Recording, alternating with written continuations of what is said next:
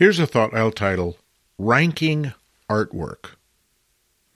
I will admit that sometimes I just enjoy the absurdity of YouTube.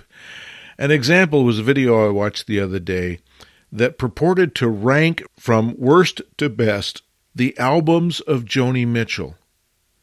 And I thought, now, against what criteria does one possibly use to rank the work of such a creative and inventive artist as Joni Mitchell?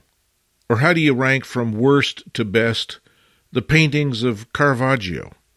Or to make it a little more down to earth and practical, how could I possibly choose or rank from worst to best the issues of Lenswork that we've produced? They're different. They're all different. They have different criteria, they have different objectives. And by the way, when I look at them at different times, won't I feel differently about them?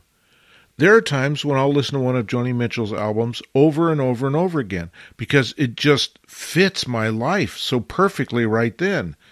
And six months or a year later, I'll listen to it again and think, well, nah, it's not that good, which I think is not a statement at all about the album or the music, but says something more about me and the mood that I'm in or the receptivity that I'm in. Ranking artwork just seems sort of silly. In some regards, the entire idea of a photographer like you or me having a greatest hits pile of images sort of seems odd to me. Like if I came over to your house and I said, Show me your work, but I don't want to see all of it. Just show me your best work. Against what criteria do you choose that? against the criteria of the images you think I will enjoy because you know a little bit about me and you can predict what I might like or not like? Or do you rank it based on your personal appreciation for a piece of work? Are these your personal favorites or not? But how does a list of your personal favorites of your own photographs pertain at all to me or to anybody else? And by the way, hasn't your list of your favorite images changed over the years? Aren't there images that you really loved 20 years ago that now you really scratch your head and say, what did I ever see in that that I thought I liked it? Or why did I mat and frame this? Or maybe maybe the criteria you use to rank your images is based on how many sales you've had of that image.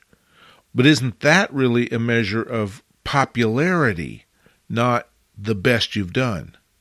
Or maybe you choose which ones you've gotten the more ribbons for. But that might be a function of how bad the competition was. Ranking artwork just seems as silly to me as trying to determine the ranking of my favorite socks. you know, I either like them and wear them or I don't.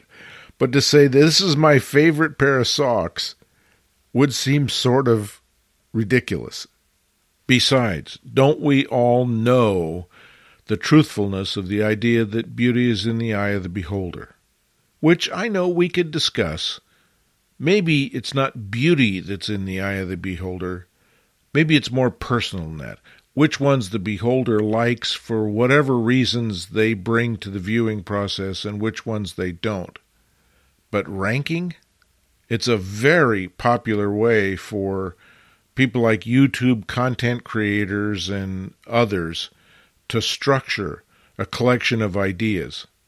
But in terms of ranking artwork, the more I think about it, the sillier it gets. Copyright 2023 Lenswork Publishing.